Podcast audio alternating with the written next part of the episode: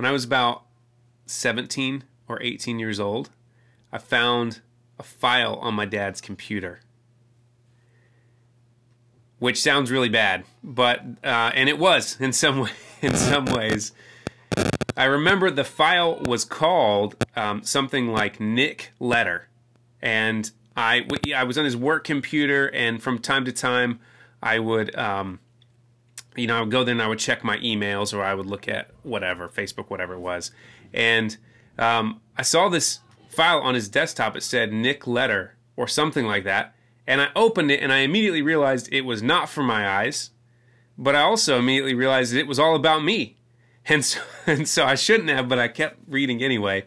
And um, I would say that what I found in that letter changed my life dramatically. So my dad was um, an executive pastor at our church growing up, and unbeknownst to me at that point anyway, um, one of the elders had called for my dad's resignation because of me my brothers and I, um, we played music. Uh, we played in bands at the time, and we would occasionally get featured in the local newspaper. We didn't grow up in a super big town, so if there was a young rock and roll band playing, it was kind of news. I'll let you see a couple uh, photos of that now. These are real newspaper clippings um, of your worship pastor, believe it or not. And um, the music that we played at that time, it was not only like secular music, right, as Christian people called it or call it, but it was not the kind of secular music that older Christian people liked. And this got my dad in a lot of hot water. And so, to make matters worse, this elder was actually the former lead pastor of our church. And not only that, but he was the current lead pastor's father so there was this whole succession, father down to son, but he stayed on the elder board. And this man, he's a wonderful man. Uh, he had mentored my father in the faith for, I don't know, two decades maybe. And in retrospect, I realized that him calling for my dad's resignation based on all this stuff was incredibly painful for my parents to walk through. And so, reading through that letter and the subsequent conversations with my parents, because I went and I said, Hey, what on earth is going on with our church? Um, I would say it changed the course of my life pretty significantly. And maybe you can imagine um, how it felt to be at the epicenter of the massive controversy, what eventually became a church split at the age of 17 or 18. It was weird. And um, maybe you felt that way before that the spotlight was on you, right? When at a, at a fairly young age, at a time that you were fairly uncomfortable with that. Now, when a, a lot of kids find files on dad's computer, it's not exactly pretty, if you know what I mean. They're snooping around finding files on their dad's computer. It's not always, it's not always a good thing. But here's what's interesting: is that I found out that in my spare time, my dad was writing a thesis paper defending me in my musical journey at the age of 17 or 18 looking like a hooligan like this, like you see in the picture there. But what's more than that, I probably don't have to tell you at 17 or 18, I wasn't exactly the most stand up citizen, right? I wasn't at the height of my maturity at that point in my life. And I wasn't the worst teenager. I wasn't going and like getting drunk and sleeping with girls and all this, maybe, but uh, I wasn't the greatest either. I was a class clown and I got in a fair amount of trouble. And I spent most of my spare time reading back issues of Rolling Stone that I got from the library and chasing girls and trying to get as far away from church music as I could. I hated it. And yet, somehow, in all of that, my father could see my purpose. He and my mom and other people at our church had been telling me that I should be a worship pastor since I like picked up an instrument. I don't know why. I don't know what even they saw in me at that time. But even though I was on this like really reckless kind of musical journey, they saw me and they saw my calling. And not only that, but they stuck their neck out for me. They saw my purpose and they sacrificed for it. They made incredible sacrifices. My dad actually put his job on the line for it. Some of this I didn't know until years later. We've had recent conversations about it. My dad, he, he risked in a really big way, hoping that I would see in me what he saw in me. And I don't take that lightly we are in um, our Advent season, right? The whole church globally has has celebrated this for thousands of years. And this year, we've decided as a church to focus in on a particular passage from Isaiah 9 that talks about who God is. It's it's a prophetic passage. So many theologians call Isaiah um, like the gospel of the Old Testament. And we've chosen this passage out of Isaiah 9. It's one of those prophetic passages. And we're going through um, the titles of God that are given in that passage, kind of one by one. There's four titles in it. And this week we're going to talk about Him as Everlasting Father. But I want to read that for us as we get started. For to us a child is born, to us a son is given, and the government will be on his shoulders. And he will be called Wonderful Counselor, Mighty God, Everlasting Father, Prince of Peace. Of the greatness of his government and peace there will be no end. He will reign on David's throne and over his kingdom, establishing and upholding it with justice and righteousness from that time on and forevermore. The zeal of the Lord Almighty will accomplish this. So, as I said, we're going through one of those uh, one of those titles each week, right?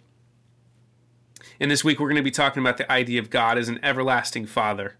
Now, Tim Kurth preached last week, and he kind of hinted at this. He asked a question, and he kind of gave a nod to this of what does it mean to view God as a father, or how do you struggle or not struggle with that? But this week I want to ask the question really bluntly. It might even get uncomfortable.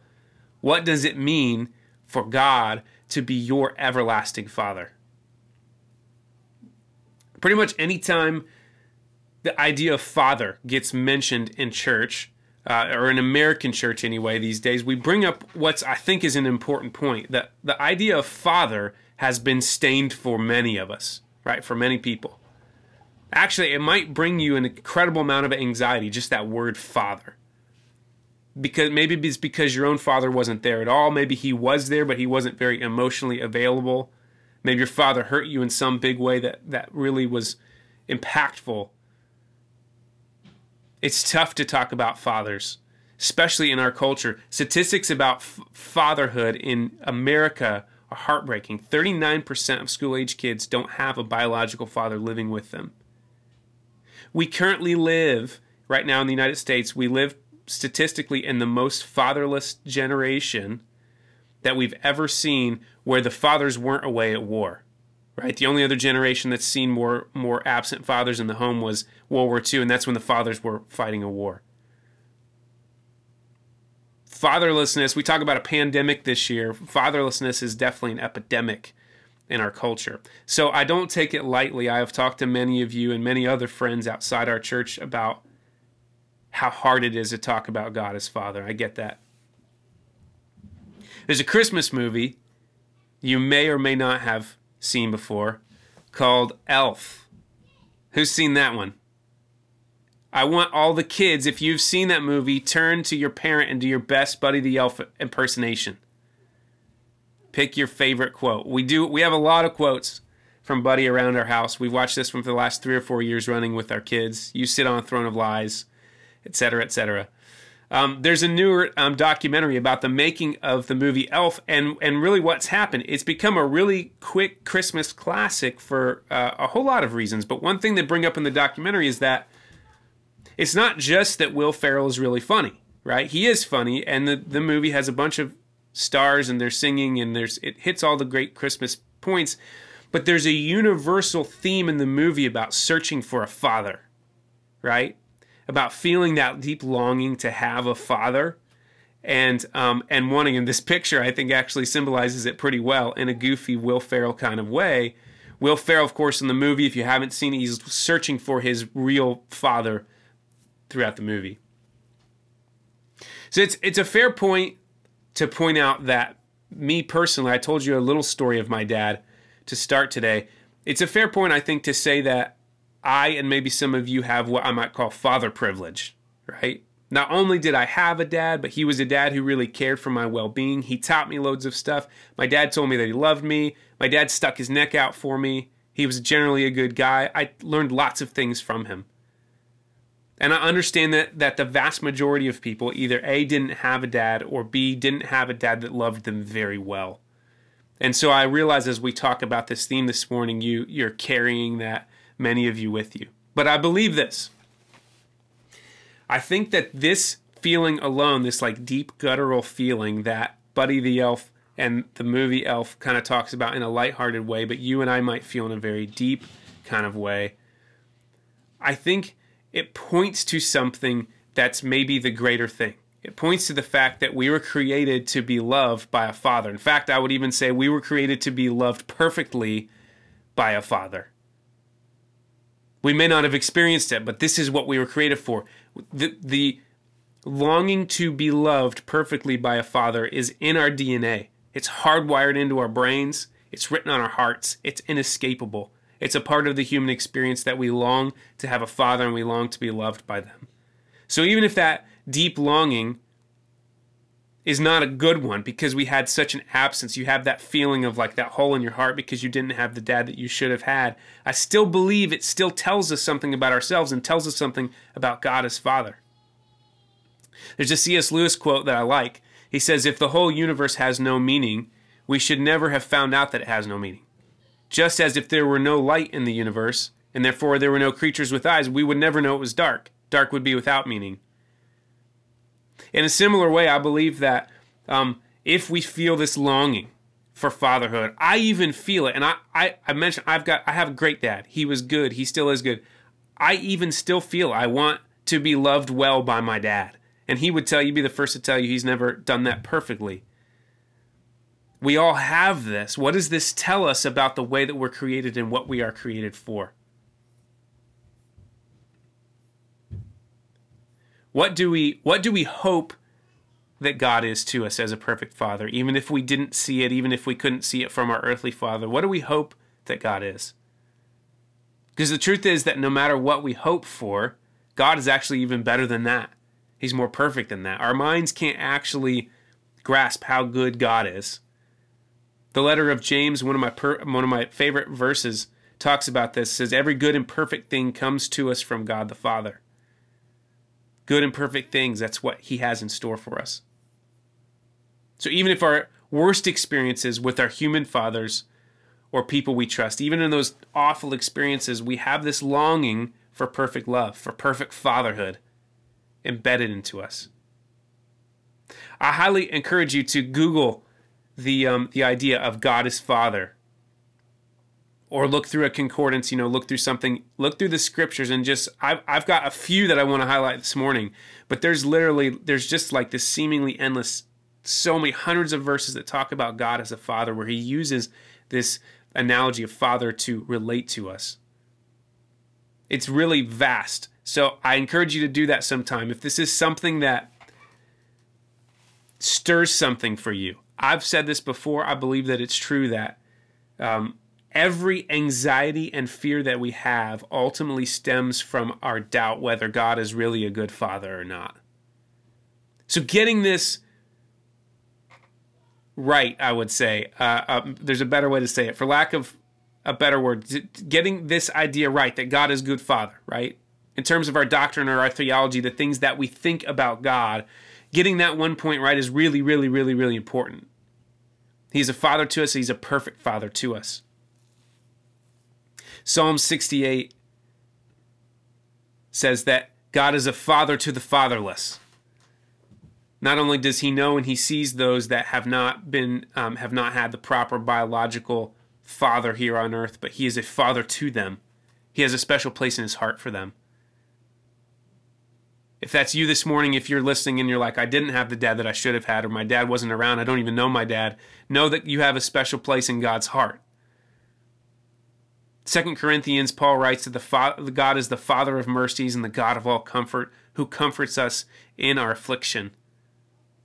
God's watched you all year long. God's watched you all life long since before you were born, when you were in your mother's womb. He's seen you. He's seen the pain that you have been through and he cares about it.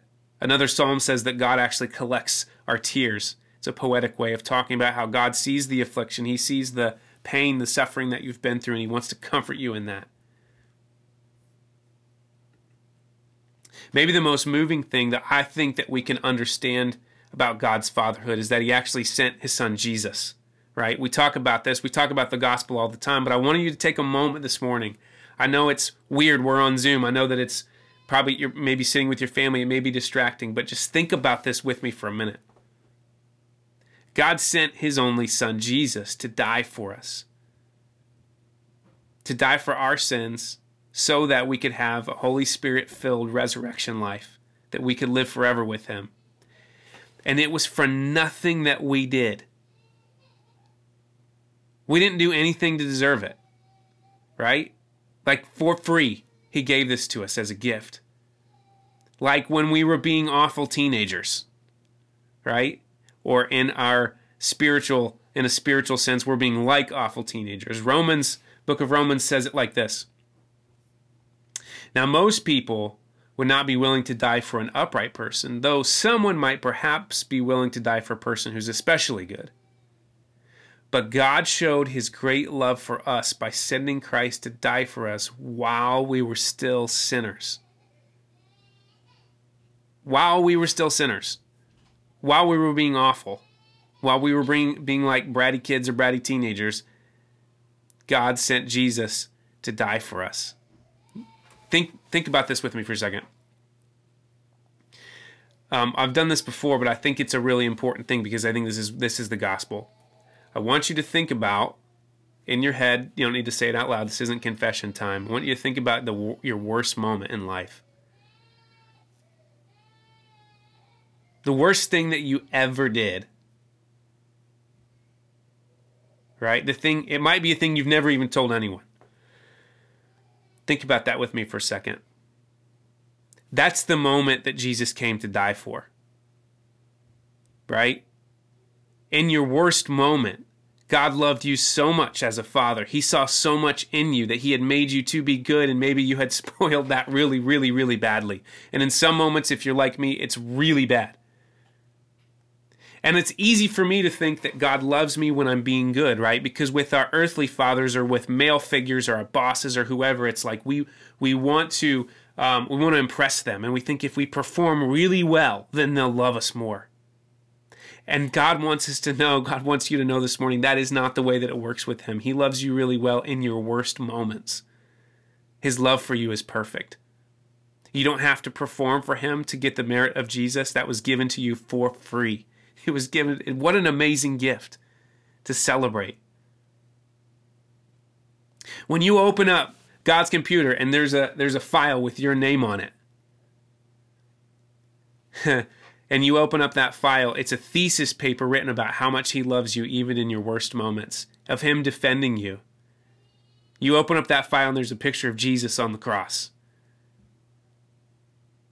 And it's a it's a it's a explanation of what God could see in you before you could see it in yourself so that you be, could become everything that he made you to be through his Holy Spirit. you may not have ever experienced God that way before, and so today I want to um, I want to pray over this. We're going to um, move into a time of communion, but first I'd like to pray. So wherever you're at, whether you're alone with your family, whoever, um, just take a deep breath and a posture of prayer. For some of us, that means closing our eyes or bowing our heads, whatever's comfortable for you in your home. And I want you to take a few moments and just recognize God's loving presence there with you in your home.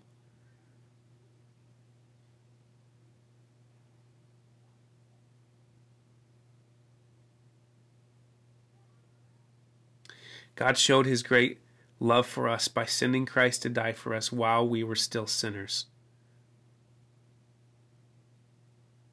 God, we read this this morning. We think about this idea of fatherhood, and um, even even in the best moments, I feel like we're a mess, Lord. Whether those listening had a good, a great dad, an okay dad, a terrible dad, a dad that wasn't there. We all have this longing, and, and frankly, even the best of dads can't fill it because we have a longing to be perfectly loved a deep longing that can only be filled by you and what you've done, sending Jesus, sending us your Spirit. God, I pray as we've reflected on some frankly, kind of hard things this morning, things that can be hard, topics that can be tough, that you would meet each and every person in that space. Holy Spirit, come and fill these homes represented on this Zoom call. How beautiful to see into homes. I pray that your spirit, your spirit would fill that place, that your fatherhood would fill that place. That we would see it, God, that you would send people to each and every person listening this morning that would show the sense of your fatherhood as we go into a time uh, a time of the holiday season, Lord, I pray that you would actually be mending father relationships, fathers to sons and daughters.